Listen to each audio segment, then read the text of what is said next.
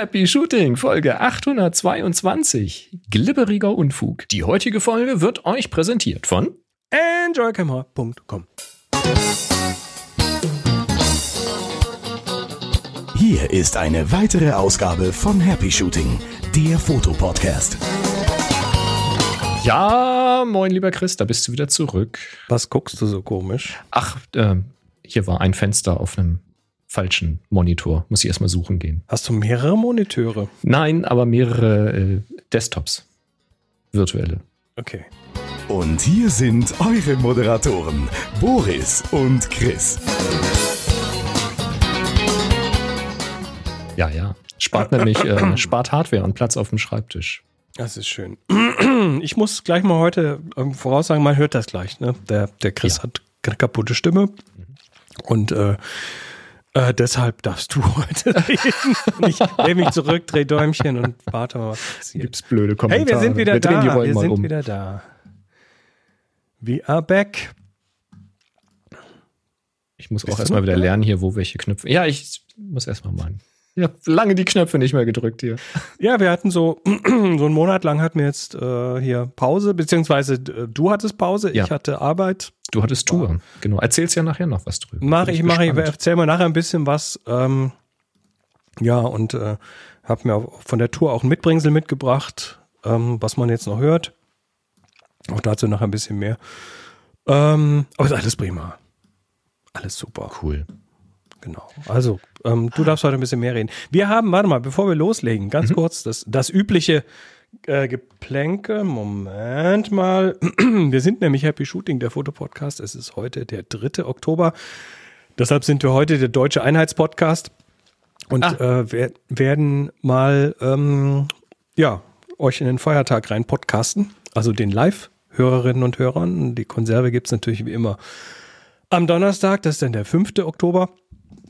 Und äh, solltet ihr Fragen, Einwände und sonst was haben, happyshooting.de slash hi ist die Adresse, wo ihr Dinge finden könnt. Ähm, da sind auch einige da, aber die können wir heute nicht so. Heute, heute wird keine lange Sendung, ganz sicher nicht. Ähm, also nächste Woche gehen wir dann auf eure angehäuften Fragen ein und freuen uns, äh, wenn ihr auf happyshooting.de slash hi Sachen lasst. Außerdem gibt es natürlich unseren Live-Kanal, dienstags 18 Uhr im Happy Shooting Slack.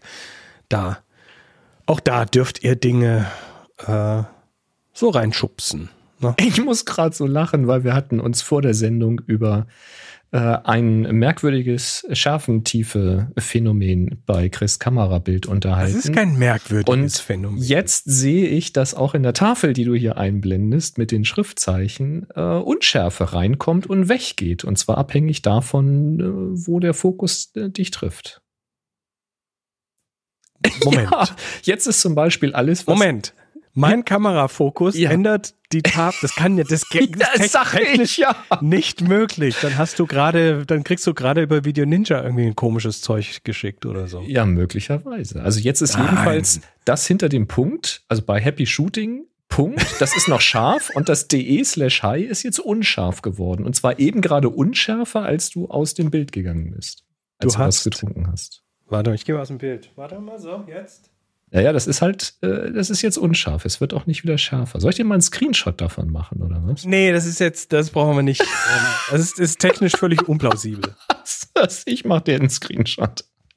Komplett nicht plausibel. Ja, ich Ähm. staune ja selber. Aber es. Also mit der Videotechnik, das kriegen wir noch irgendwann hin. Nun ja, wir wollen auf jeden Fall uns an dieser Stelle bedanken. Und zwar bei äh, diversen netten Menschen. Äh, da gäbe es zum Beispiel den Adi, Andreas, Markus, Christoph, Dirk, Rainer, Thomas, Friedemann, Glenn, Marcel, Marc, Ma Martin, Tobias, Stefan, Wilfried und Maximilian, ähm, die äh, uns ähm, hier finanziell unterstützen. Wir, Ja. haben, wir haben eine, eine IBAN und da kann man Geld hinwerfen und äh, manche sind sogar so toll und haben einen monatlichen Dauerauftrag eingerichtet und ähm, wir lesen den Betreff hier ab und zu mal vor. Nicht alle, dann wird es nämlich echt, es geht nicht. Aber äh, ich habe ein paar rausgepickt und zwar den Rainer, der schreibt kleiner Beitrag für den Fels in der Brandung. Mhm. Geil, oder? Feste Sehr geil. Spannung. Äh, Christoph schreibt, kleiner Beitrag für großartigen Podcast. Happy Shooting. Ach, das geht runter wie Öl. Äh, Nehmen wir gerne. Adi, Adi schreibt, endlich umgestellt. HS steht gar nicht für Holland-Spende. Ja, also wir haben ja mittlerweile eine deutsche IBAN.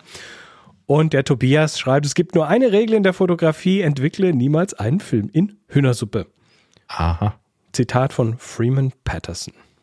So. Wir Das auch Bis es gelernt. dann doch jemand gemacht hat.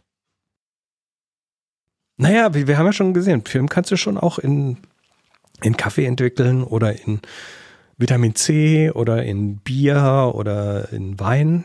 Mhm. Rotwein geht. Ähm, ja, dann noch ein zweites Danke, ein ganz spezielles Danke und zwar nach Wien an den Alex. Ah.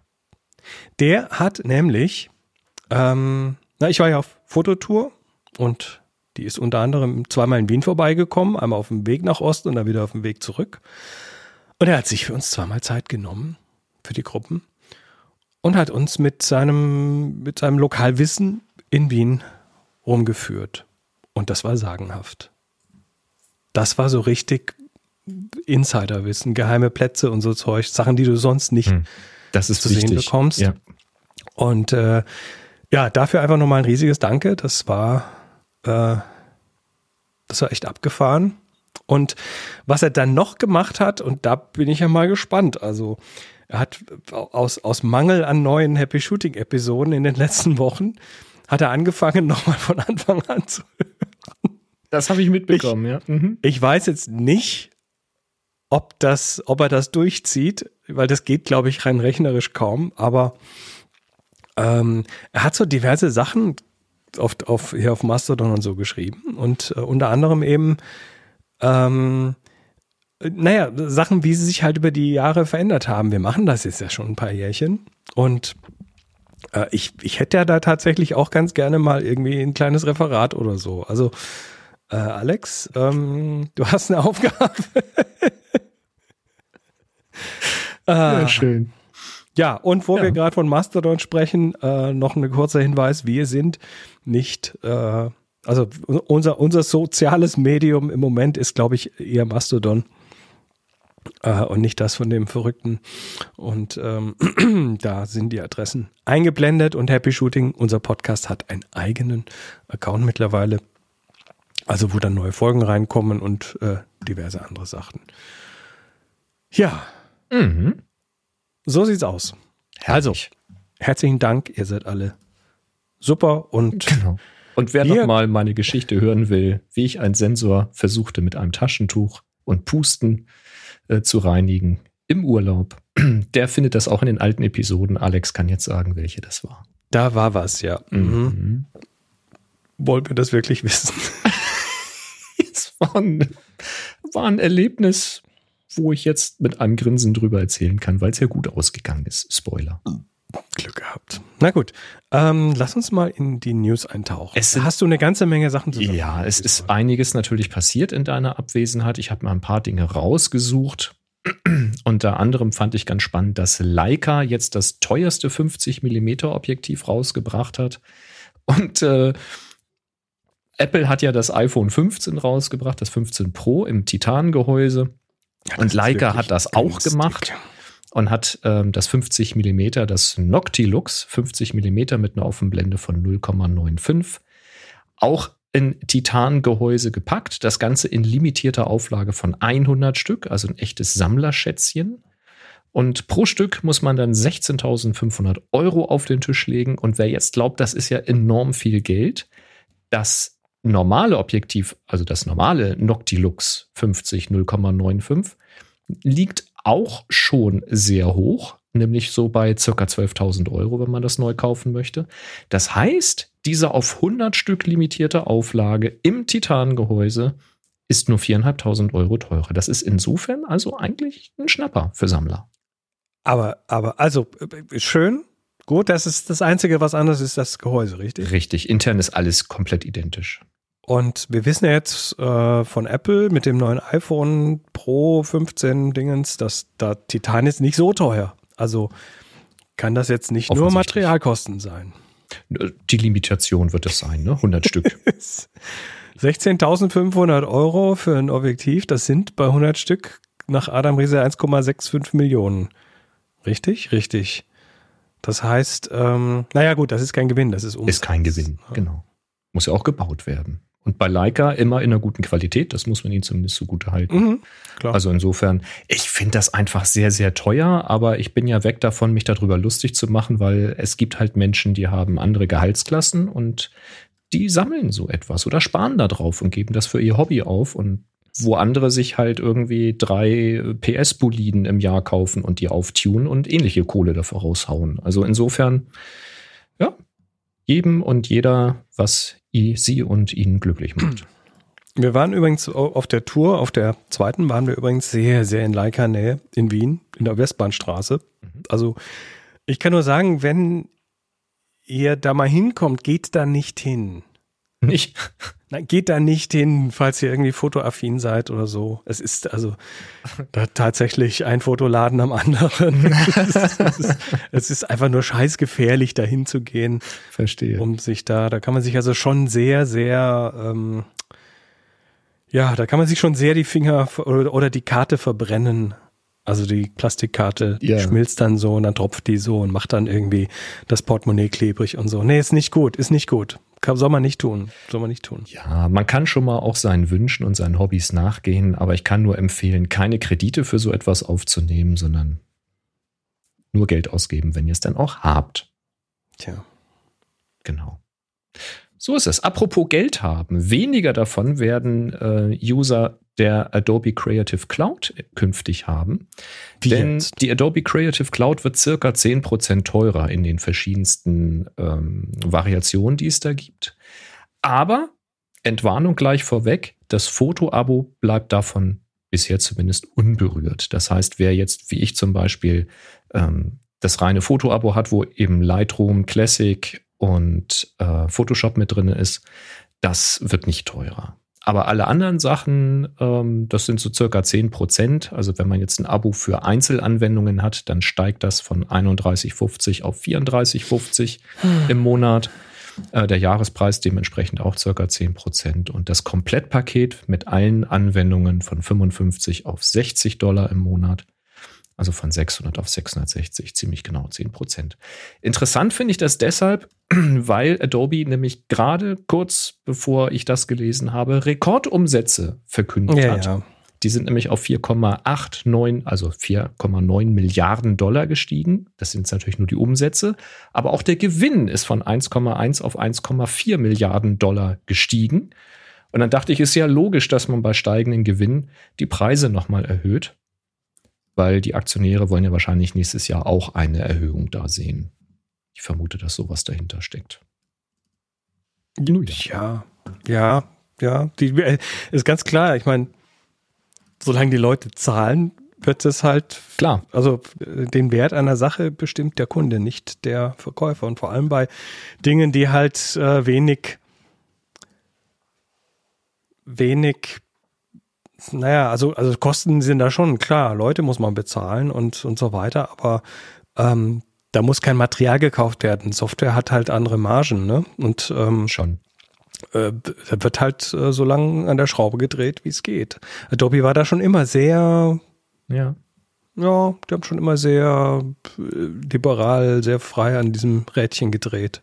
Ich kann aber erinnerst auch. Dich, erinnerst du dich an die, an die Ah, das ist, das ist über 20 Jahre her, dass das, äh, das, das Adobe, damals gab es noch kein Abo, ne, da gab es nur Fixpreise für die Creative Suite oder wie sie damals hieß. Und ähm, da hat die hier in Europa stellenweise doppelt so viel gekostet wie in den USA. Nach Ausrechnen von Währungsgeschichten und so weiter. Also die haben sich teilweise äh, dann, die, also die sind sich ihrer Monopolstellung schon sehr bewusst. Das denke ich schon. Ja. Die haben da ja auch ein Brett am Markt. Ne? Das Zeug ist ja auch, das taugt ja auch, ne? Kannst du viel mitmachen, klar. Man flucht da schon gern darüber, aber man flucht schon auch auf einem hohen Niveau, das muss man schon auch sagen. Ähm, ja, aber so ist es. Ich hab, war nur erschrocken, als ich das erstmal so las, so die Headlines. Da gab es gleich mehrere Ticker, die das dramatisch äh, betitelt hatten. Und da war ich erstmal erschrocken, weil ich ein Abo habe Aber wie gesagt, Entwarnung, Fotoabo vorerst zumindest nicht betroffen.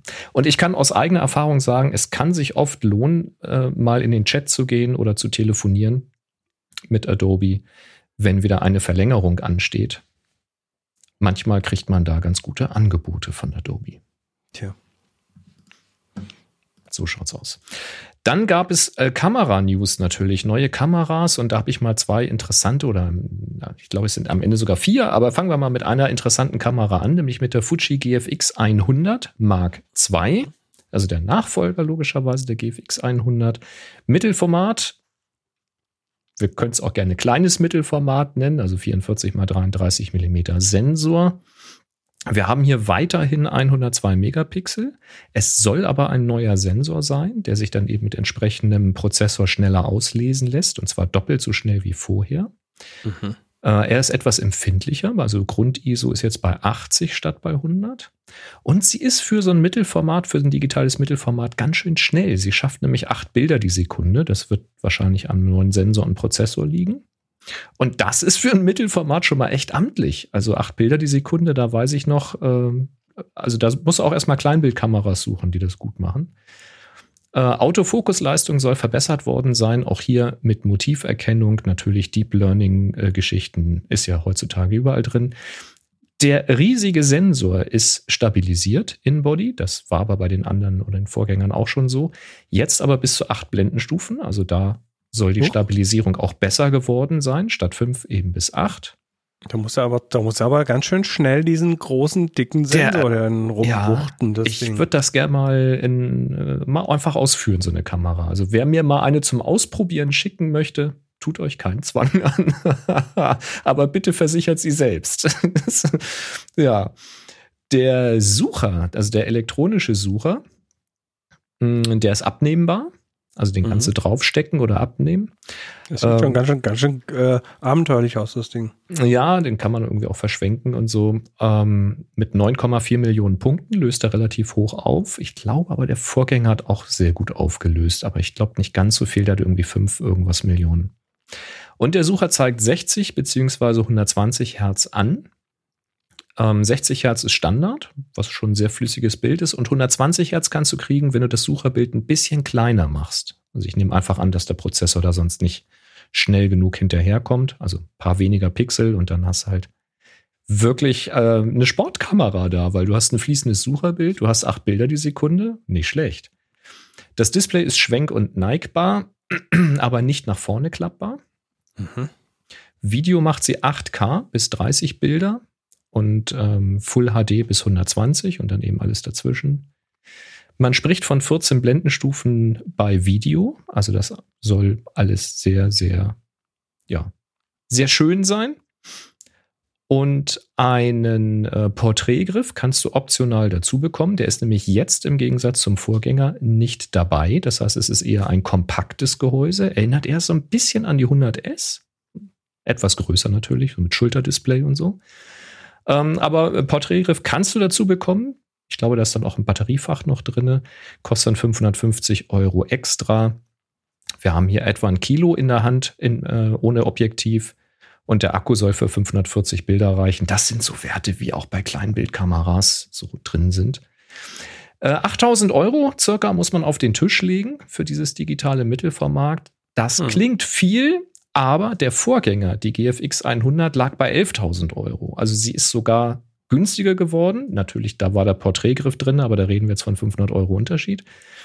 Und ähm, spannend finde ich, dass es ja noch die GFX 100S gibt, die in einem sehr kompakten Gehäuse daherkommt. Also da kann man schon fast vom, vom Kleinbildgehäuse sprechen. Wahrscheinlich ein Token größer von der Fläche. Ähm, die auch 102 Megapixel macht, die fünf Bilder die Sekunde schafft, also etwas langsamer ist. Und die lag seinerzeit äh, 2021 bei 6000 Euro, also deutlich günstiger.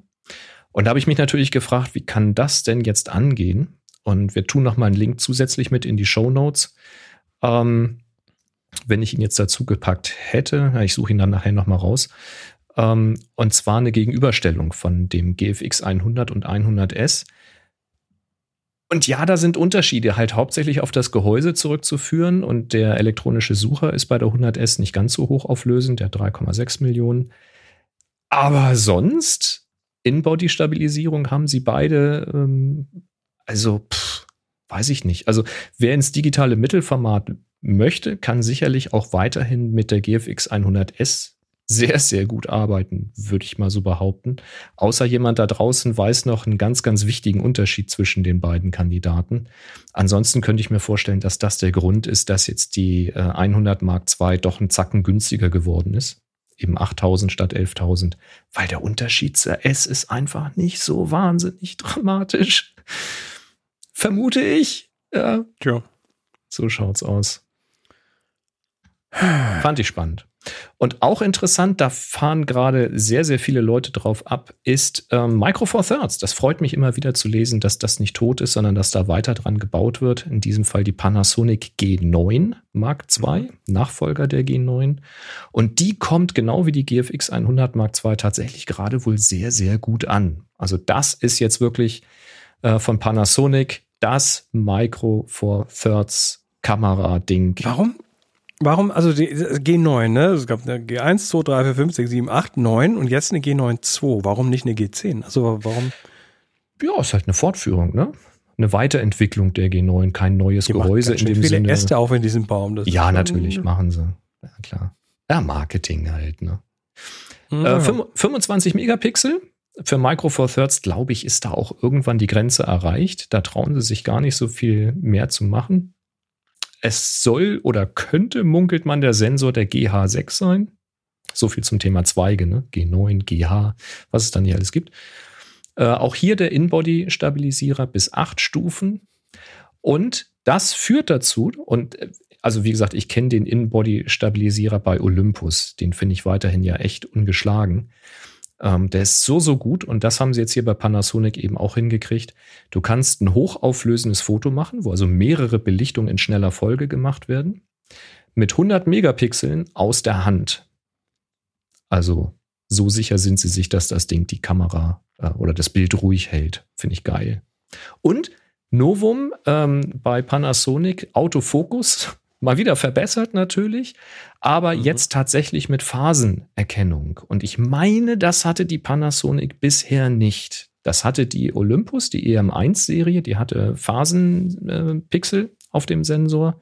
Und ich meine, die Panasonic hatte das bisher nicht. Korrigiert mich gerne, wenn ich da falsch liege.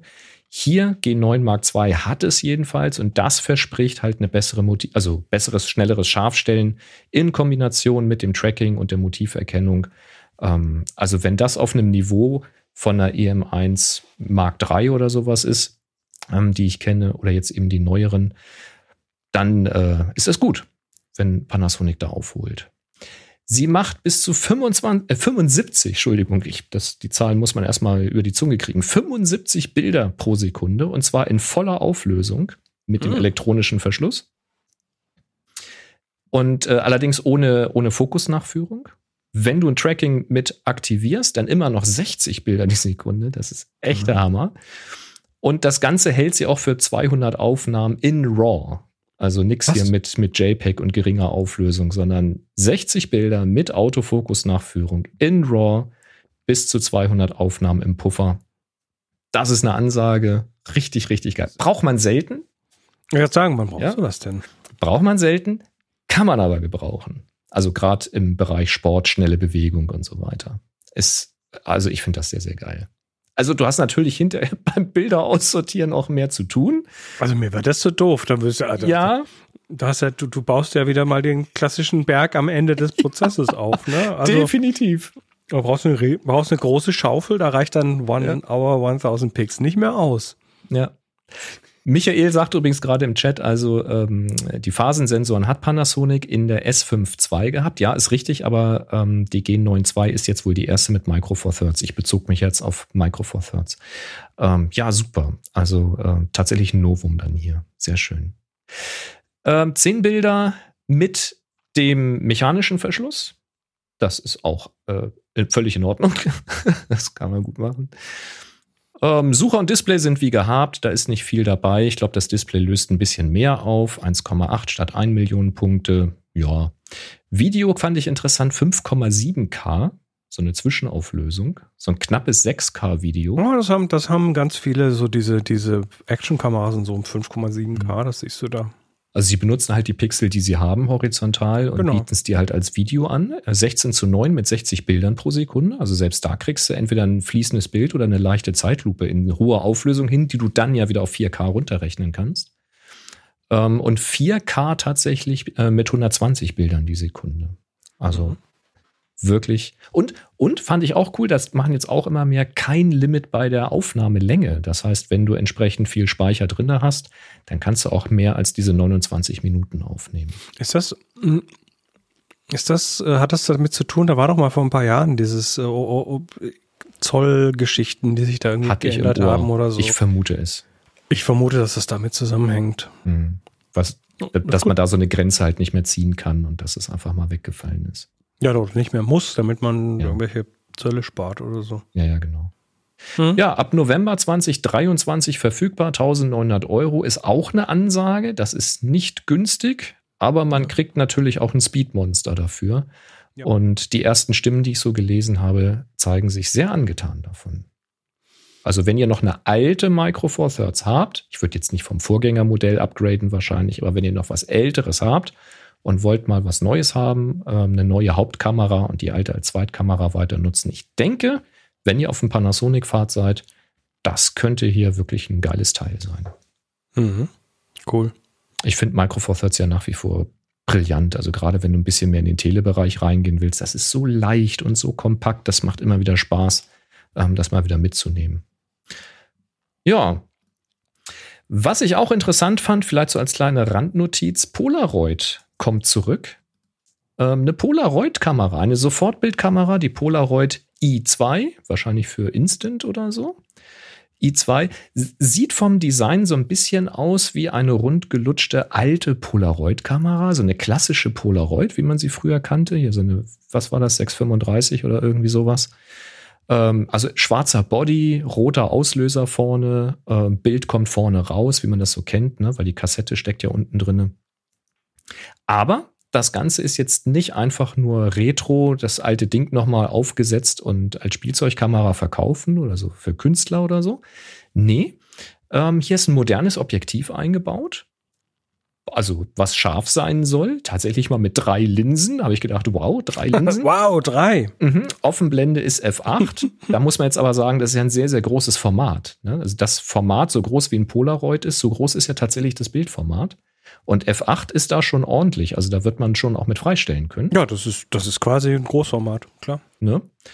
Ähm, Autofokussystem mit LIDAR-Sensor. Also das Ding misst den Abstand über so ein Laserdistanzmessverfahren. Ähm, Äh, leider.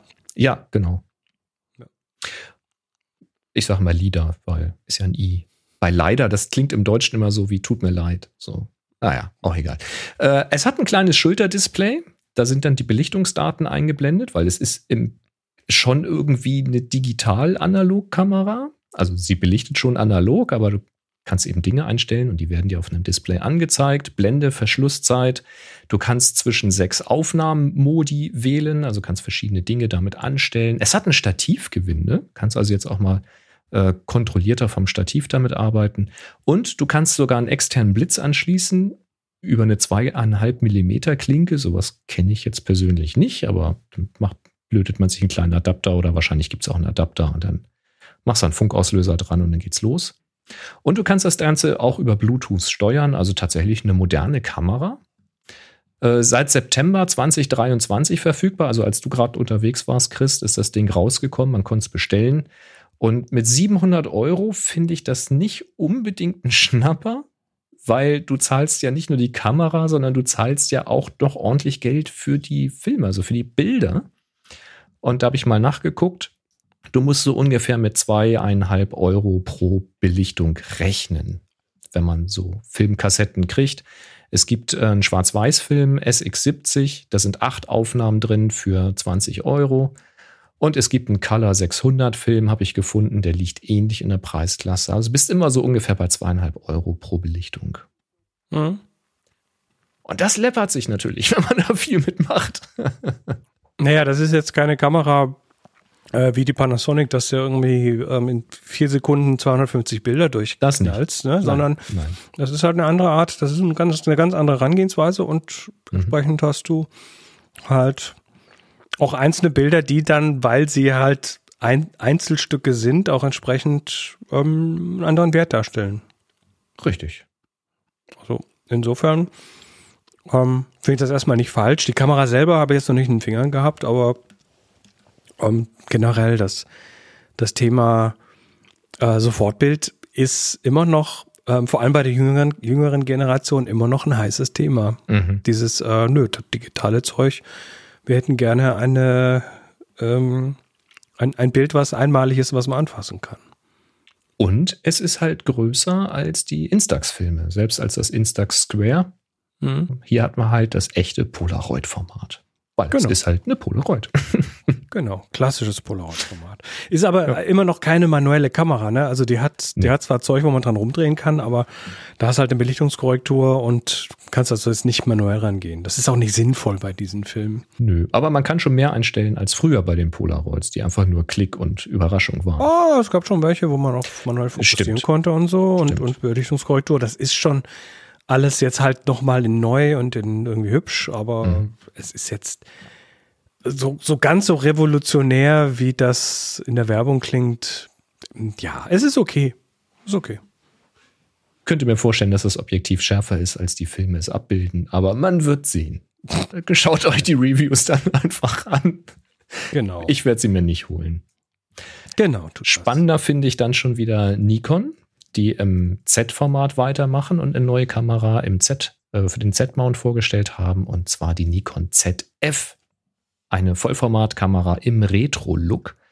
Ähm, die ZFC kennen wir schon, die kam 2021 raus. Die hatte auch halt so einen Retro-Charme, wie so eine alte analoge Nikon-Kamera, aber eben mit APS-C-Sensor. Und lange haben die Leute gewartet und jetzt ist sie da, Vollformat in Retro-Kamera-Design, also wie eine alte analoge äh, Nikon-Kamera, die Nikon ZF. Wir haben hier 24 Megapixel drinne. Das ist der Sensor der Z6 II, mutmaßt man. Ähm, Bilder die Sekunde konnte ich keine klare Aussage zu finden. Irgendwas zwischen 8 und 14, je nach Modus. Elektronisch wahrscheinlich 30, also schnell genug für die meisten Sachen. Der In-Body-Stabilisierer soll auch bis 8 Stufen machen. Das scheint so gerade der neue Standard zu sein.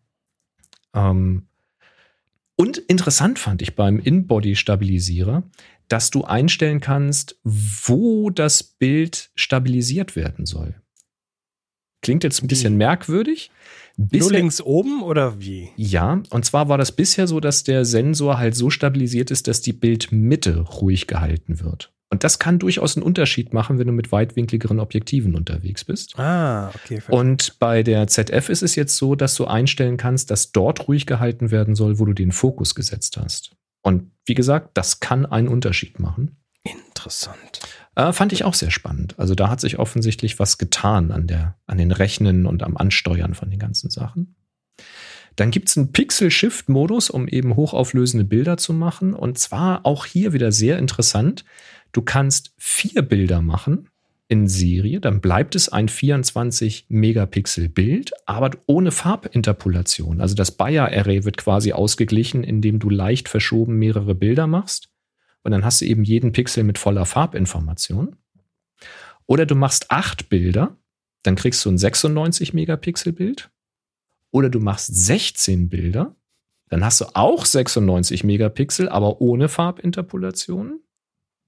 Oder du machst 32 Bilder, dann hast du die 96 Megapixel ohne Farbinterpolation und reduziertes Rauschen, also einfach noch mehr Lichtinformation. Das Ganze aber nur vom Stativ, also nicht Freihand. Das dauert, das braucht seine Zeit. Ne? Das ist, ja, klack, klack, klack. Ich meine, wenn du jetzt, was weiß ich, acht Bilder Sekunde hast, ich denke, so still hält das Ding dann auch wieder nicht, wenn es so präzise, naja. Und es wird nicht im Kamerabody verrechnet, sondern du hast die Einzelbildaufnahme und musst es dann mit Software am Rechner machen. Das ist immer so ein bisschen so ein Downer. Ich weiß auch nicht, ob da ein RAW rauskommt oder dann halt ein, ein TIFF oder ein JPEG. Das weiß ich jetzt nicht. Spannend ist auch das Autofokussystem bis minus 10 Blendenstufen. Das ist enorm. Das bedeutet, dass man wahrscheinlich beim Mondschein noch fokussieren kann. Das äh, Und zwar nicht auf den Mond, sondern nicht auf, den Mond, sondern das, was vom Mond beschienen wird. Das finde ich tatsächlich spannend. Das würde mich mal interessieren, wie sich das in der Praxis macht.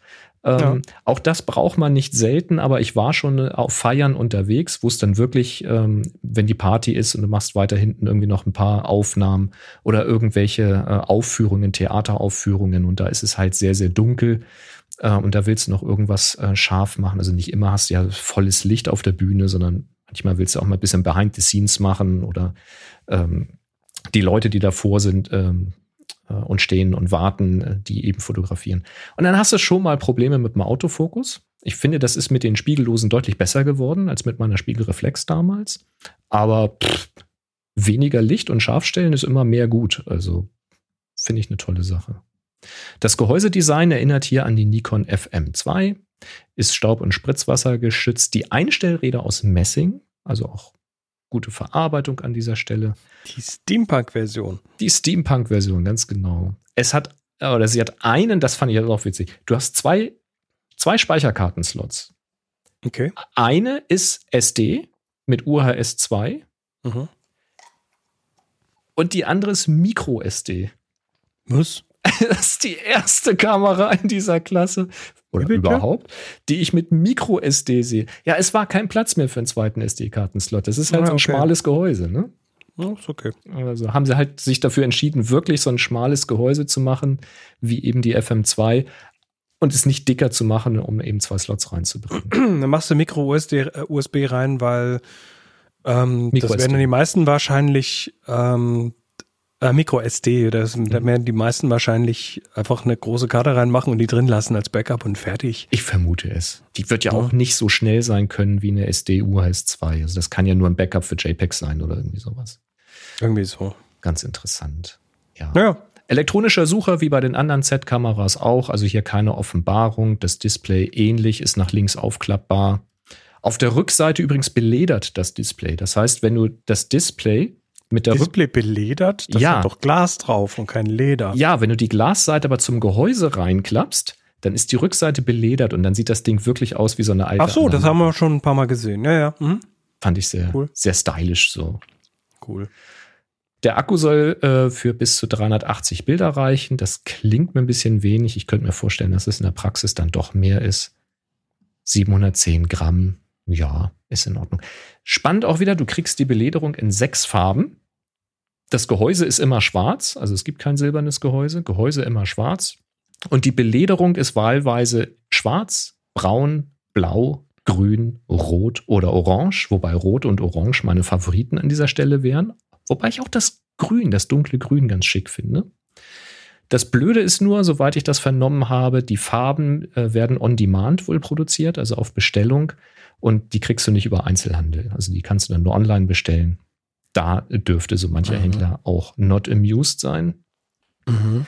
Zweieinhalbtausend Euro werden fällig fürs Gehäuse und ab Oktober 2023, also jetzt, wo ihr das hier hört, äh, sollte es verfügbar sein. Ich finde die sehr, sehr schick und die macht technisch auch einen guten Eindruck. Also das wird eine richtig coole Kamera sein. Finde ich hm. toll. Hat mir sehr gefallen. Sehr schön. Cool. Ja, Jetzt erzähl mir doch mal, wo du so unterwegs warst. Und was das mit PS-Boliden zu tun hat, was ich so lesen konnte. Moment, ich muss ja mal ganz kurz gucken, ob ich das hier. Ähm, wo ist es denn jetzt? Nein, nein, nein, nein, nein, nein, nein, nein, nein. Ich muss ja mal kurz ein paar Bilder nebenher noch. Datenbilder. Hm. Habe Bilder. So, wer das jetzt am Donnerstag oder später in der Podcast-Konserve hört, es könnte sich jetzt lohnen, tatsächlich mal auf YouTube zu schauen, in unseren Videokanal naja, also und sich mal ein paar Bilder anzugucken. Es geht jetzt hier nicht um die Bilderbetrachtung, ich lasse nur neben, nebenher ein paar Bilder laufen. Ja, aber wer jetzt zum Beispiel Zeitungsstapel von der Tür sehen möchte, sollte mal auf den Videokanal schauen. ja, in Berlin. Ähm, ja, also, äh, ein Experiment ist äh, zu Ende gegangen. Und es war tatsächlich, ich würde sagen, ziemlich erfolgreiches Experiment. Mhm. Also die Idee war ja, wie machst du das jetzt mit Fotoreisen wegen hier nach Covid? Das war die erste Fotoreise nach Covid für mich. Mhm. Und also nach seit dreieinhalb Jahren die erste Fotoreise, richtig. Und Ähm, wir haben ja zwischendurch mal die Fühler ausgestreckt, so mit Klostergeister und so, also Workshops technisch ähm, ist das soweit wieder angelaufen, aber was die Reisen angeht, nicht. Und für mich war es dann halt wichtig, irgendwie vielleicht auch mal ein bisschen was anderes zu machen, nicht ständig in den Flieger zu steigen und irgendwie, ähm, ja, auch mal Ecken auf eine andere Art und Weise zu erkunden. Und das habe ich ja dann mit dieser Osteuropa-Reise gemacht. Also mhm. mit dem Elektroauto von Berlin über Dresden, über Prag, Wien, Budapest bis ähm, runter nach Rumänien und dann wieder zurück. Und das war tatsächlich, also das, das war so ein bisschen, ähm, also die erste Gruppe, die, die, die war, die war auch gleich äh, sich bewusst, dass, dass erstmal, dass sie erstmal Versuchskaninchen sind. Ne? Ich habe das zwar letztes Jahr einmal gescoutet, aber ähm, mit Leuten zusammen und so richtig den Ernstfall, den machst du dann halt auch erst, wenn du da den Ernstfall hast. Das Timing ist dann schon auch nochmal ein anderes. Ja.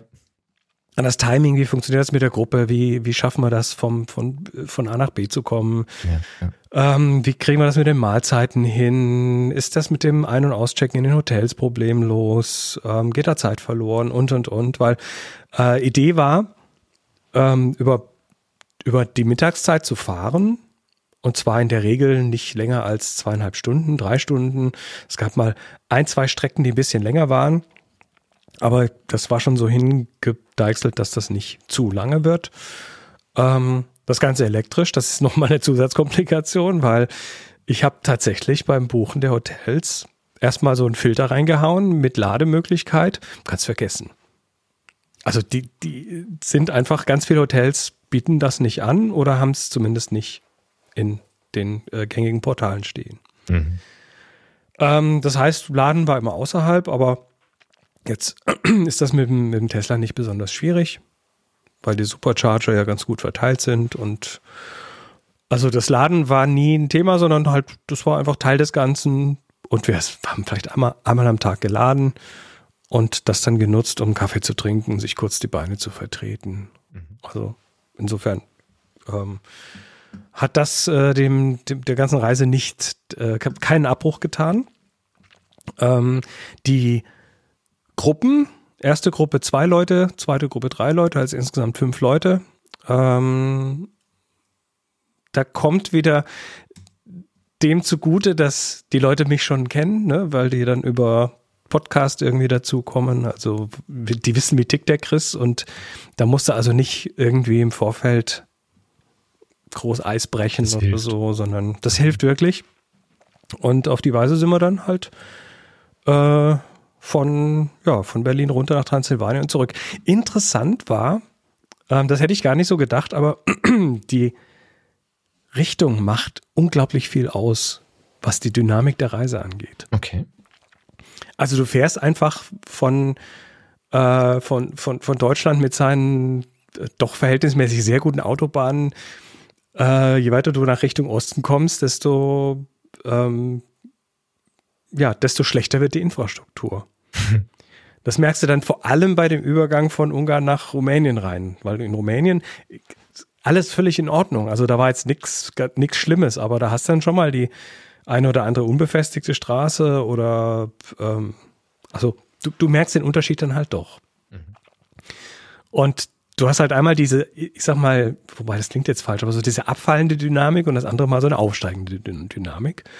Zumindest was und, die Infrastruktur betrifft. Genau, und das macht dann, äh, das macht dann so die Dynamik der Reise ein bisschen anders. Ich könnte mir vorstellen, kannst du das bestätigen oder nicht, ähm, dass das bei der Infrastruktur vielleicht als abfallend wahrgenommen wird, dass das aber beim Schlag Mensch oder Freundlichkeit, Gastfreundschaftlichkeit andersrum ist? Mhm. Weil ich habe immer ja. den Eindruck, dass das in, hier bei uns in Deutschland, also je weiter du in den Westen kommst, immer ein bisschen kühler wird. Ja, ja, das merkst du da schon, aber das ist jetzt nicht irgendwie maßgeblich, weil du hast eh dauernd unterschiedliche Kulturen und das ist auch so eine Sache. Ähm, du bist halt in verschiedenen Ländern unterwegs und mhm. hast dann einfach mit anderen Menschenschlägen zu tun. Ähm, Kulinarisch war es interessant. Ja, wie, wie war bei euch denn die, die äh, Rezeption? Also wie, wie seid ihr angekommen? Habt ihr Street gemacht? Ähm, seid ihr aufgefallen? Äh, solche Geschichten? Weil das ist ja hier in Deutschland ganz, ganz schwierig so hier. Filmen Sie mir nicht ins Gesicht. So, ja. Naja, das ist Street. Street ist so dermaßen unterschiedlich, das kann man pauschal nicht sagen. Ähm, wie gesagt, hier, ne, so, sowas hier, ähm, Street-Geschichten, die kriegst du auch in Deutschland hin. Das Bild ist aus Berlin, ne? Mhm. Also insofern äh, ist das, äh, das hier ist in Prag, ne? Das ist auch, klar ist das Street. Das sind wir natürlich auch hier irgendwie am Schloss, ne? Das ist ein bisschen. Das dürfte da eh kein Problem sein. Da wirst du, da wirst du als Tourist eh, wo, wobei da plötzlich eine Militärpräsenz war, da ist irgendwie, war da nur Feiertag oder so, mhm. mit wichtigen Leuten und ähm, entsprechend war das dann auch äh, so ein bisschen unerwartet äh, abgeriegelt alles. Mhm. Aber gut.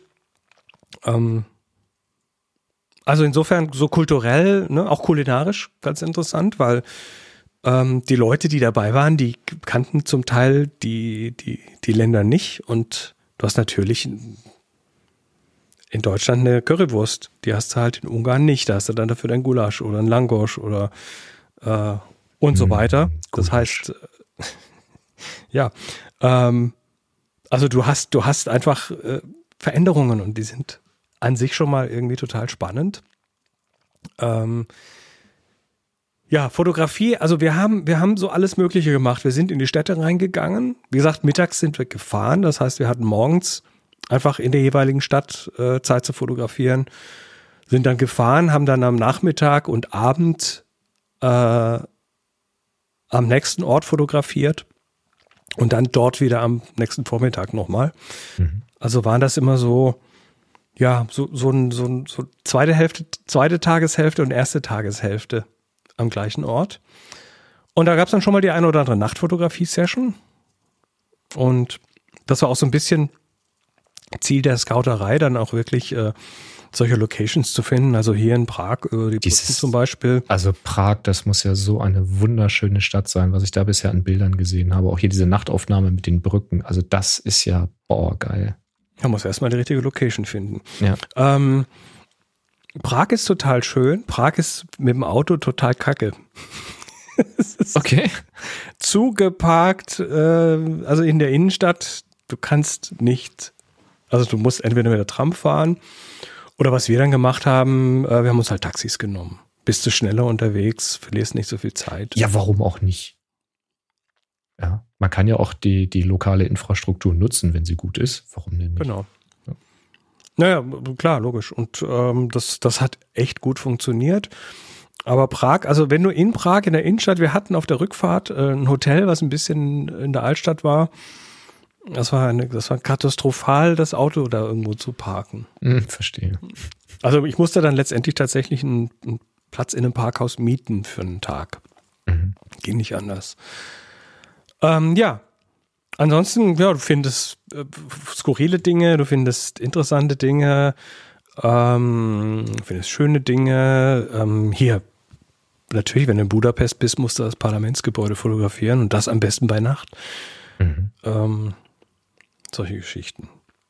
Ja, das ist hilfreich, wenn die Architektur das Motiv für einen vor dem Hintergrund so schön freistellt, indem es mit warmem Licht angeleuchtet ist und der Rest so in so einem dunklen blauen Nacht, in so einer blauen Stunde ja. versinkt. Ja, sehr schön. Also war, war so, wie gesagt, durch die Bank weg fotografisch interessant. Ähm, Menschen, Landschaften, ähm, Architektur, City, ähm, Street und so weiter. Sehr cool. Ja, und äh, was mich dann äh, leider ereilt hat, war mitten, mitten in der Reise Covid. Scheiße. Und das war nun mal echt kurz sehr brenzlig. Mhm. Also, ich meine, vom Timing her Glück gehabt. Auf dem Hinweg oder auf dem Rückweg? Hm, in der Mitte. In der, ach. Und das war, nee, das war, das war letztendlich das Glück an der Sache, weil okay. die letzte, die erste Gruppe war quasi schon auf dem Heimweg. Ähm, ich muss dann auch schon irgendwie einen Tag oder zwei positiv gewesen sein, weil ich habe also kratziger Hals, also Symptome waren quasi schon kurz vorher da. Gott sei Dank niemand angesteckt. Ähm, aber hatte dann letztendlich zwischendurch kurz Pause und dann kam aber schon die nächste Gruppe und ähm, kannst ja sagen, also Moment mal, im Moment äh, habe ich gerade irgendwie 38,5 Fieber und so, also kannst du keine Gruppe betreuen. Nee. Schon gar nicht, wenn du, wenn du virulent bist, ne? Das, das geht einfach ja. nicht. Und dann haben wir, dann habe ich erstmal äh, fleißig gegrübelt, aber ich hatte natürlich schon so einen kleinen Plan B, mh, hm, der, ja, von dem ich gehofft hatte, er müsse nicht zum Einsatz kommen, aber, mhm. aber das war dann ganz hilfreich, das schon mal so ein bisschen aus dem Ärmel zu ziehen zu können. Und zwar äh, habe ich dann ganz einfach der zweiten Gruppe, ähm, habe mit denen natürlich erstmal sehr transparent offen geredet, so ist die Situation. Und ich miete euch jetzt ein Auto und ihr fahrt erstmal ein paar Tage selber. Ja. Also das war quasi Remote-Betreuung. Ja, um die also Ansteckung dann, einfach zu vermeiden. Ja, natürlich. Mhm. Ähm, ich habe dann quasi mit, mit der heutigen Technik, die wir haben, dem, dem Internet, dem mobilen und FaceTime und äh, Apple Notes und was weiß ich alles, habe ich denen quasi die Reise für die ersten fünf Tage aufbereitet. Mhm. Also jeden Tag mal kurz gecheckt noch und, und äh, ihm dann tatsächlich auch GPS-Locations geschickt, wo sie parken können, an welchen Orten, weil kannte ich ja von der ersten Reise noch. Mhm. Ähm, Öffnungszeiten und und und. Und äh, dann waren die ähm, fünf Tage mit dem Mietwagen unterwegs. Krass. Hat, hat, hat wirklich gut funktioniert. Ja, geil. Also hat, hat sogar zu, so weit gut funktioniert, dass ich zwischendurch mal kurz, wenn auch nicht wirklich dann ausführlich, aber kurz überlegt habe, vielleicht wäre das ein Geschäftsmodell. Ich mache äh, von zu Hause Remote, Remote-Reisen von hier aus. Ähm, nee, ist erstmal nicht geplant, aber das war so eine kurze Idee. Naja, und dann ähm, war es für mich Tag sieben. Ähm, also vom, von, vom positiven Test her. Mhm. Ähm, wo es dann weiterging wieder, also aus Rumänien raus, mhm. ähm, Richtung Westen. Und dann haben wir uns als Gruppe abgesprochen. Ich hatte tatsächlich in einem, naja, in einer, in einer äh, Vorahnung beziehungsweise aus Übervorsicht hatte ich tatsächlich einen 20er-Pack richtig gute Masken dabei, also FFP3-Masken, die okay. äh, über 99 Prozent filtern und hier so, so Schaumstoff an der Nase haben, also wo ja. auch der Sitz wirklich, wirklich gut ist. Ja, die hatte ich früher ähm, auch, weil da äh, hatte ich weniger Probleme mit dem Brillenbeschlag. Hm. Ja, und dann hast du so mit, mit Hinterkopfgummi, die kannst du dann auch stundenlang tragen und so. Ähm, mit der Gruppe besprochen, ähm, ist das, also wenn die gewollt hätten, hätte ich denen weiter Mietwagen organisiert und hätte das remote betreut. Also ich wäre quasi parallel mitgefahren, ohne mhm, mhm, mich mit der Gruppe zu treffen und gesagt, nö, ist Blödsinn. Wir maskieren uns alle im Fahrzeug und fahren dann halt mit Maske. Mhm, okay. Und dann haben wir, also ich hab dann Fenster halt um, auf. genau, Fenster Spalt auf und Lüftung ordentlich an und, ja, geil. Äh, und Maske. Also wir waren dann tatsächlich vier Leute mit Masken im Auto. Ähm, ich habe mich jeden Tag getestet, einen super empfindlichen Test dabei gehabt, der also auf der Paul-Ehrlich-Liste irgendwie unter den Top 3 ist, also der auch, mhm. der auch bei ganz niedriger Virenlast schon anschlägt. Das war mir auch wichtig, dass ich da, ähm, dass ich weiß, ob ich jetzt noch anstecke oder nicht. Klar. Und das hat, das, das da, da arbeitest du dann, dann, dann drumrum und sagst, okay, im Hotel lasse ich mir halt dann das Frühstück aufs Zimmer kommen. Mhm. Ähm, wenn man gemeinsam essen geht, dann findet das draußen statt und äh, der Chris sitzt so ein bisschen abseits. Also hat gut funktioniert.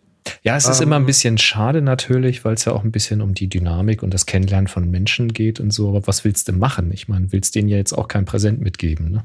Nö, das äh, wäre das, das wäre das Schlimmste gewesen. Mhm. Aber auf die Weise hat es tatsächlich funktioniert. Cool. Ähm, ja, puh, Glück gehabt. Ähm,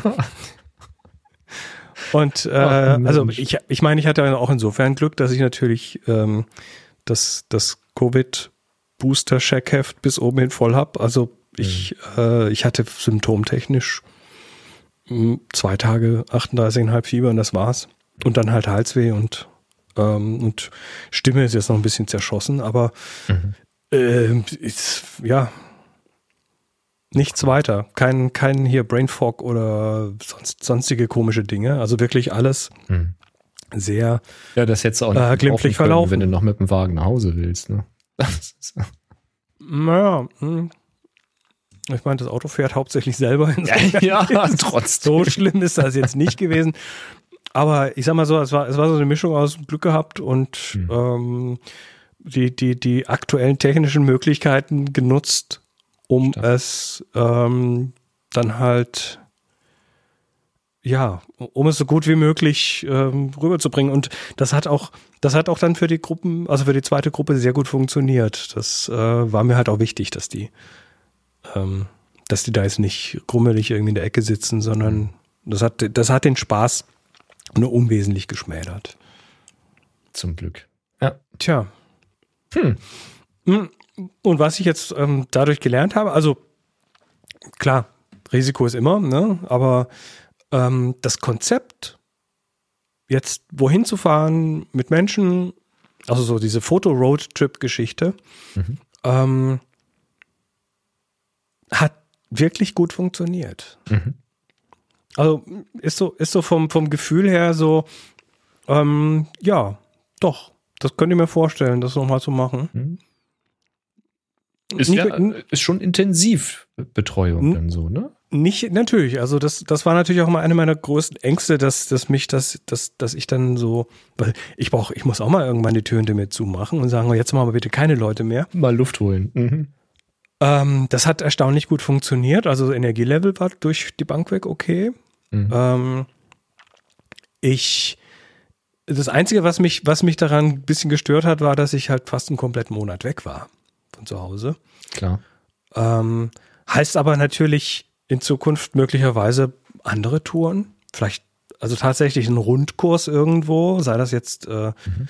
im, in Süddeutschland über die Weihnachtsmärkte oder in hier Berlin, Dresden, Prag und dann über München wieder nach oben oder so.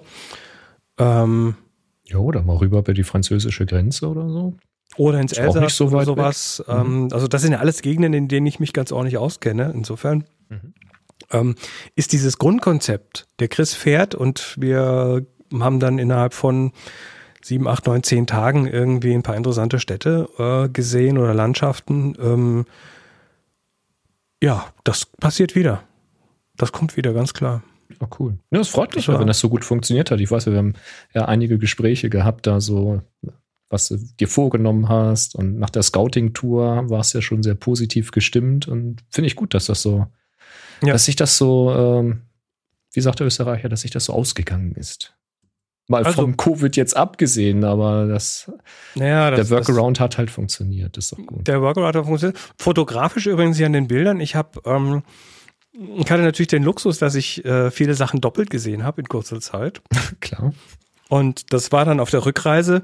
Irgendwann dachte ich mir, hm, Jetzt haben wir keinen Bock mehr auf scharfe Bilder, jetzt nehme ich das Lensbaby. Und habe mhm. dann die letzten, die letzte Woche von dieser Tour dann quasi komplett mit dem Lensbaby durchgeschossen. Klar. Was echt Spaß gemacht hat, weil du hast dann tatsächlich ich. in dem Moment keine, keine, keine, kein FOMO. Weißt du, also wenn du da, wenn du da zum ersten Mal bist, mhm. dann willst du in Anführungszeichen ordentliche Bilder machen, dann so, das ja, teure Objektiv drauf machen und so ja, weiter. Ja, ja, ja. Weil du möglicherweise das Gefühl hast, dass du halt mit mit Lensbaby vielleicht nicht das Optimum rausholst oder so. Ja, und ärgerst dich dann, dass dann irgendwie der Schuss verloren gegangen ist und so. Aber wenn du die Motive natürlich schon hast, in scharf, sag ich mal, so, naja, in viel, geplant, viele dieser Motive hatte ich noch nicht in scharf, sondern die waren neu, aber mhm. äh, trotzdem hatte ich so das Gefühl, hey, du kannst, kannst einfach mal kreativ reinhauen, du kannst mhm. mal loslassen. Und, mal ganz und das musst Sachen du auch haben, also so vom, vom Kopf her. Also ich glaube, die Freiheit musst du haben, wenn du mit sowas wie einem Lensbaby oder Freelancing oder sowas, wenn du damit arbeiten willst. Weil wenn du immer noch im Hinterkopf hast, ja, aber es muss auch perfekt sein, dann kannst du auch gleich lassen. Aber man muss, man muss so ein bisschen loslassen und man wird dann ja auch belohnt, aber man darf halt nicht verkrampfen. So. Du, äh, du, wirst, du wirst verdammt nochmal kräftigst belohnt. Das war das, das ja. war die Erkenntnis an der Stelle, zu sagen, okay, äh, ich, ich habe nicht den Rucksack dabei mit vier Objektiven und zwei mhm. Bodies und irgendwie noch ein Blitz und was weiß ich. Nein, ich habe eine Kamera, ich habe ein, ein, grottiges Lensbaby drauf und, mhm, mhm. äh, und sonst nix. Und das gibt dir plötzlich eine Freiheit, die du sonst halt irgendwie nicht hast. Ja. Und Das hat äh, Spaß gemacht. Das hat viel, viel Spaß gemacht, fotografisch. Also das war Das Bild, was du da übrigens gerade hast, so ein Schilderwald am, am, am Roundabout, also am, äh, am Kreisel, das sieht tatsächlich aus wie, wie so eine Aufnahme hier, wenn du mit Playmobil irgendwie diese Straßenschilder alle hingestellt hast, weil du noch nicht weißt, wo du sie hintun sollst. Äh, So, so ist das da auch. Das ist ein Übung, das ist ein Übungsplatz gewesen, so wo Ah, die okay. Kids mit ihren, mit ihren Fahrrädern irgendwie rumfahren. Ja. Ähm, der wohl recht neu aufgebaut war. Das war also alles ganz frisch und schick und so. Und Mhm. es war einfach, das war völlig skurriles Ding, wenn du es fotografierst. Also wenn du da stehst, dann siehst du, ah ja, okay, hier wird geübt, klar. Mhm. Und das noch abends, also da war niemand. Ähm, aber wenn, wenn du das nachher auf dem Foto hast, dann ma- ist es so ein, hast du so einen WTF-Effekt. Ja, aber Was unbedingt. zum Henker passiert dir eigentlich? Da und, fehlen auch zwei dazu, Schilder. Irgendwie so. und dann dazu noch äh, das auf dem Lens Baby, also die Unschärfen, die da drin sind, Ja, das, ja, ja. das schiebt nochmal irgendwie deine Wahrnehmung. Also das ist auch tatsächlich eins meiner Lieblingsbilder von der gesamten Tour. Das ist echt witzig, das Bild. Mhm. Findet ihr in Prag am Lettner Park. Hm. Nur so, falls da jemand zufällig vorbeikommt. Auf Tja. Sehr schön. Ja, Naja. Es war, es war hübsch. Und dann, wie gesagt, eine gute Mischung halt aus touristischem Zeug. Also Mhm. klar muss man im Berliner Brandenburger Tor gewesen sein, wenn man da noch nicht war. Mhm. Ganz logisch. Ähm, aber wir waren halt auch im Stasi-Museum, wo Okay. halt du als Touri eher so nicht hingehst. Und so ein bisschen, bisschen äh, gute Mischung aus, aus allem so ein bisschen. Also gute, gute Erinnerungen. War schön Hauptsache. war klasse. Und wie gesagt, das, äh, das Modell funktioniert. Also wird in dieser oder ähnlicher Form auf jeden Fall ähm, nochmal geben. Ja, cool. Wie jetzt konkret, ne, da bin ich jetzt um Suchen, Gucken, Machen, aber ich habe hier in letzter Zeit am Rechner oft mal irgendwie eine schöne Karte offen und guck mal, vielleicht auch einfach nur eine schöne Österreich-Rundfahrt oder ähm, Großbritannien. Würde mich auch nochmal interessieren. Also, nun ja, Ich persönlich finde ja die Küste Schottlands sehr ansprechend. ähm, da kann man mal eben schnell nach Schottland hochfahren. Klar. Sag Bescheid, wenn du losfährst.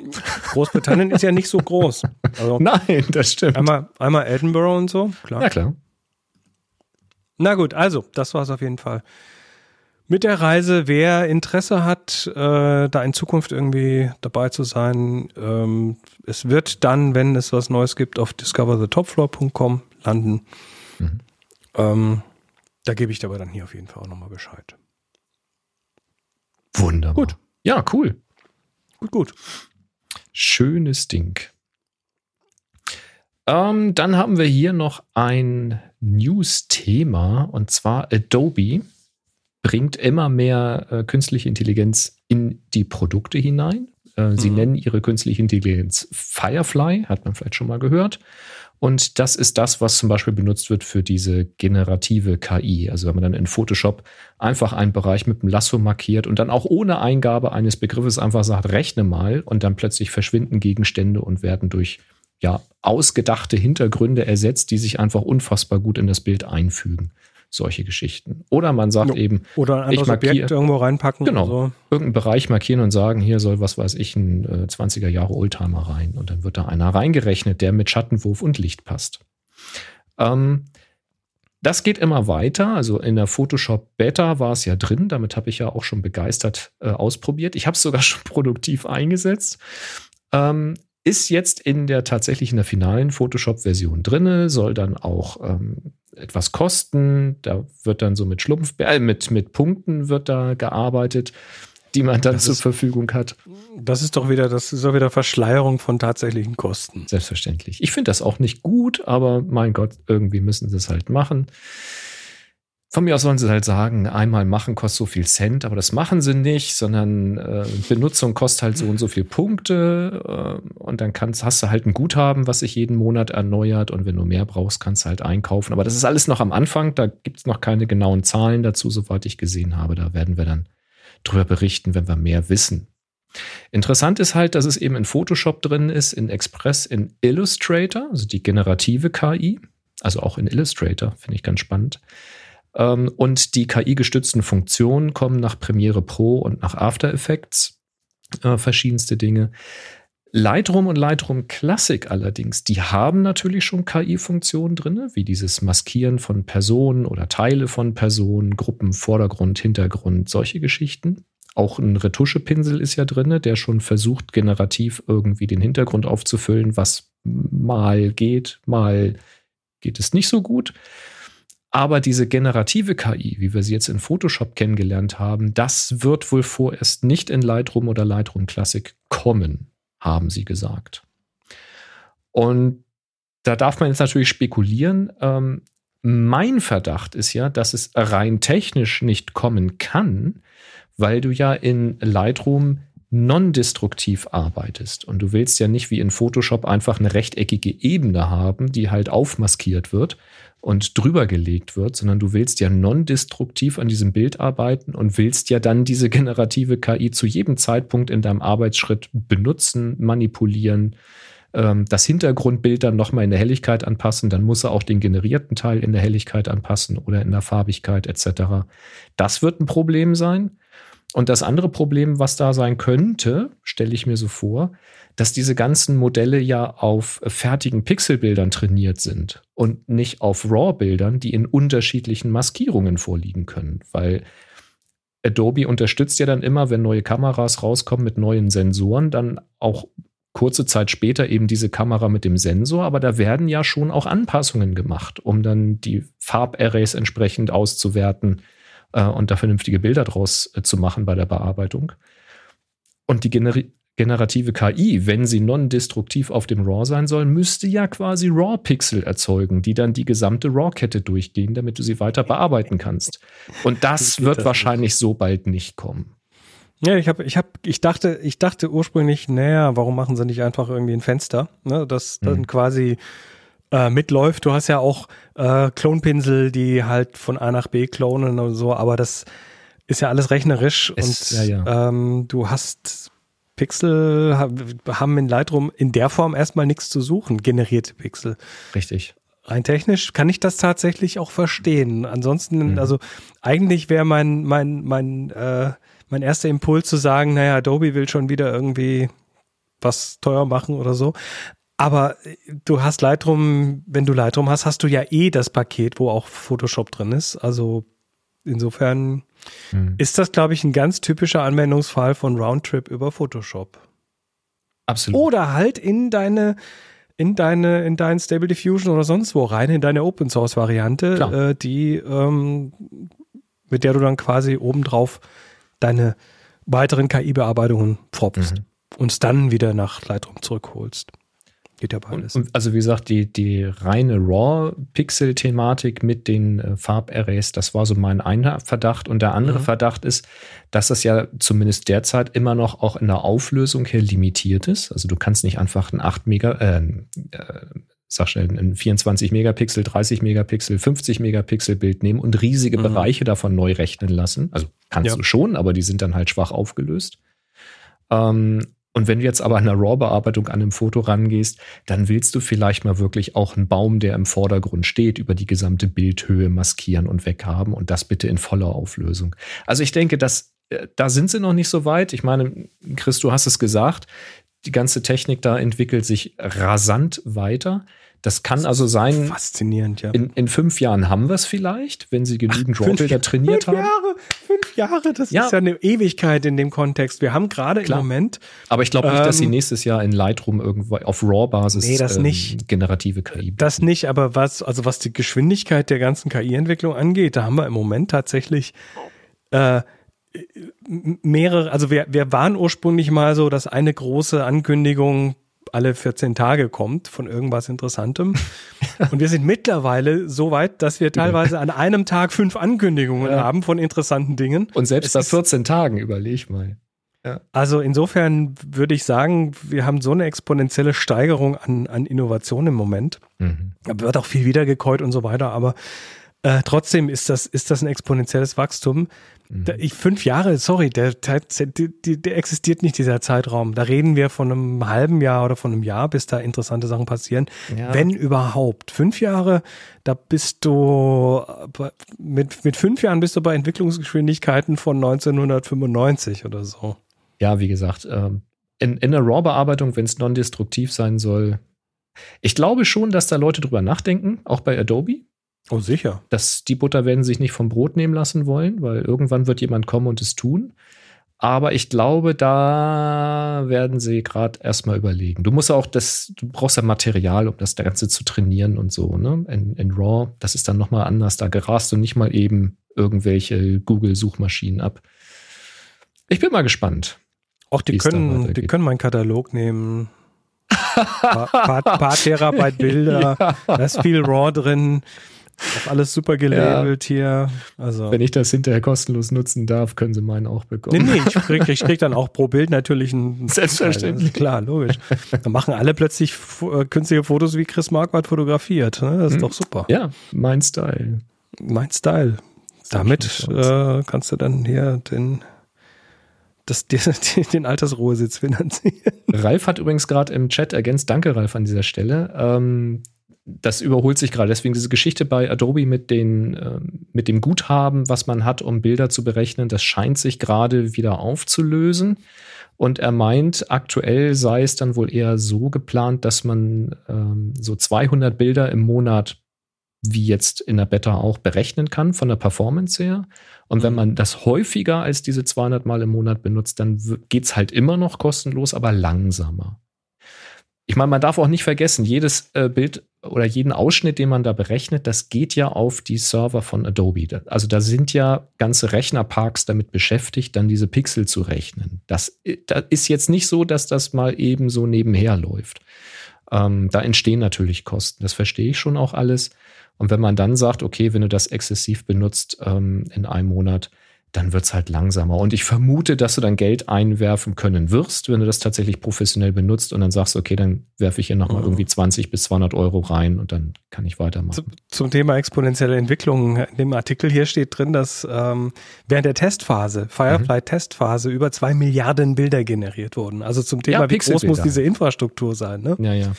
Das ist schon. Äh, Ja, das ist enorm. Also was da an Rechnerparks dahinter steckt, das ist, äh, naja, das macht man nicht mal eben zu Hause. Oder ist es so schlecht, dass der Output, dass du äh, Hm, 30 Mal probieren musst, bis das Bild rauskommt, was du hast? möglich. Ein Schelm, wer Böses damit. Möglich. Möglich. Ah, Ja, ich bin gespannt, wie es weitergeht. Genau. Äh, hier geht es auf jeden Fall damit weiter. Happy Shooting, der Fotopodcast. Werbung. Wir sind wieder unterstützt von enjoykamera.com und ähm, ja, nach einem Monat Pause, was die Aufgaben angeht, unsere Monatsaufgaben, ähm, ist offiziell eigentlich schon seit Ende September die Augustaufgabe, die Thema Apfelbaum, ähm, ist rum. Yep. Zu gewinnen gibt es da den Peak Design Leash in schwarz. Das ist so ein Handgelenksstrappen. Äh, und ähm, genau. Und ihr habt mitgemacht und wir werden es auflösen, allerdings nicht jetzt, sondern nächste Woche. Genau, bist ja auch quasi erst zurück und Genau. Also äh, nächste Woche Auflösung und äh, ja, bin gespannt. Ähm, neue Aufgabe. neue Aufgabe ähm, ist nicht die September-Aufgabe. Die, die skippen wir, weil Die da war ich ja geskippt, nicht da. So da haben wir ja nicht da. keine Sendung gemacht. Wir machen jetzt die Oktoberaufgabe und die lautet Nuss. Nuss. Nuss ist das Thema, läuft vom 3. Oktober bis zum 24. Oktober, ein bisschen kürzer als die anderen Aufgaben. Ein 3. Oktober bis 24. Oktober. Ein neues Foto machen zum Thema Nuss. Das Ganze wieder bei Flickr hochstellen, äh, hochladen, in die Happy Shooting Gruppe stellen und den Tag HS Oktober vergeben.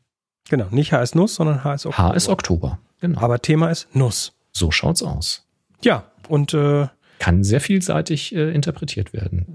lassen wir jetzt einfach mal so. Macht, Ja. macht ihr mal. Safe äh, for Work wäre sehr angebracht. Nur das schon mal. das, äh, lasst die Leute doch kreativ sein. Ich sag's Du ja musstest, du musstest jetzt wieder das, das Thema, du musstest das jetzt wieder in, in, in, den, in, den, in, den Abwasserkanal ziehen. Selbstverständlich. Du weißt ja, zwei Schokoladen fliegen durch die Luft. Welche ist die männliche? Was? Die mit den Nüssen. Ah, So, jetzt. Gut. Entschuldigung, die Vorlage war zu schön. ja, natürlich. Wir sagen auf jeden Fall herzlichen Dank für die Unterstützung. Nächste Woche gibt es die Auflösung der Augustaufgabe und ihr macht jetzt mal schön Nussbilder. ja. Traubenuss finde ich zum Beispiel super. Äh, mag ich gar nicht. Wegen der Traube. Hauptsächlich. Ich mag also Traube. Dabei das ist da gar keine Traube drin, sondern, sondern Rosinen sind da drin. eben noch schlimmer. Es ist Super. einfach, also so eine Rosine, finde ich, ist das Schlimmste, ist was einer 70er Traube Jahre passieren pur. kann. Ja, das mag Traubenuss ist 70er Jahre pur. Das ist Ja. wie Stracciatella-Eis. fürchterlich. Ich bin äh, Team keine Rosine, bitte. Rosinen können alles kaputt machen. Stollen auch. Ganz fürchterlich. Boah. Okay, wer, wer, wer bestimmt, wer, wer, eine, eine dezidierte Meinung zum Thema Rosinen in irgendwelchen Gebäcken und sonstigen Sachen Ja. hat, äh, möge das bitte in die Kommentare schreiben oder uns einen, einen äh, Dingens hinterlassen auf, Da gibt's eigentlich nur zwei Meinungen dazu. auf happyshooting.de slash hi. Macht da mal auch bitte schon Audiokommentare dazu Meine und so weiter. und die falsche. Äh, ja, nee. Also kannst bei Rosinen, kannst, man kann sich gegen Rosinen nur, nur dann stellen, wenn man jetzt gerade irgendwie am Low Carben ist und so, weil da ist nämlich, die sind ja fast purer Zucker, die Dinger. Das ist einfach glibberiger Unfug. Sowas macht man nicht. Gl- Glibberiger Unfug. Na gut. das ist ganz fürchterlich. Ja, okay. Also, Ähm, wenn ihr gutes äh, Zubehör für euer äh, Studio-Setup sucht oder für euer mobiles Setup oder für eure Kamera, dann schaut mal rein bei enjoyyourcamera.com. Ich kann das nicht oft genug sagen. Also das Hauptlicht, was ihr jetzt hier gerade seht, ist äh, unter anderem von denen. Genau. Wir kommen, nee, zu den Terminen nicht. Wir halten zwar welche, aber auch das, ich muss heute meine Stimme schon äh, verschieben auf nächste Woche. Ähm, ja, damit kämen wir theoretisch jetzt am Ende der Sendung an. Theoretisch.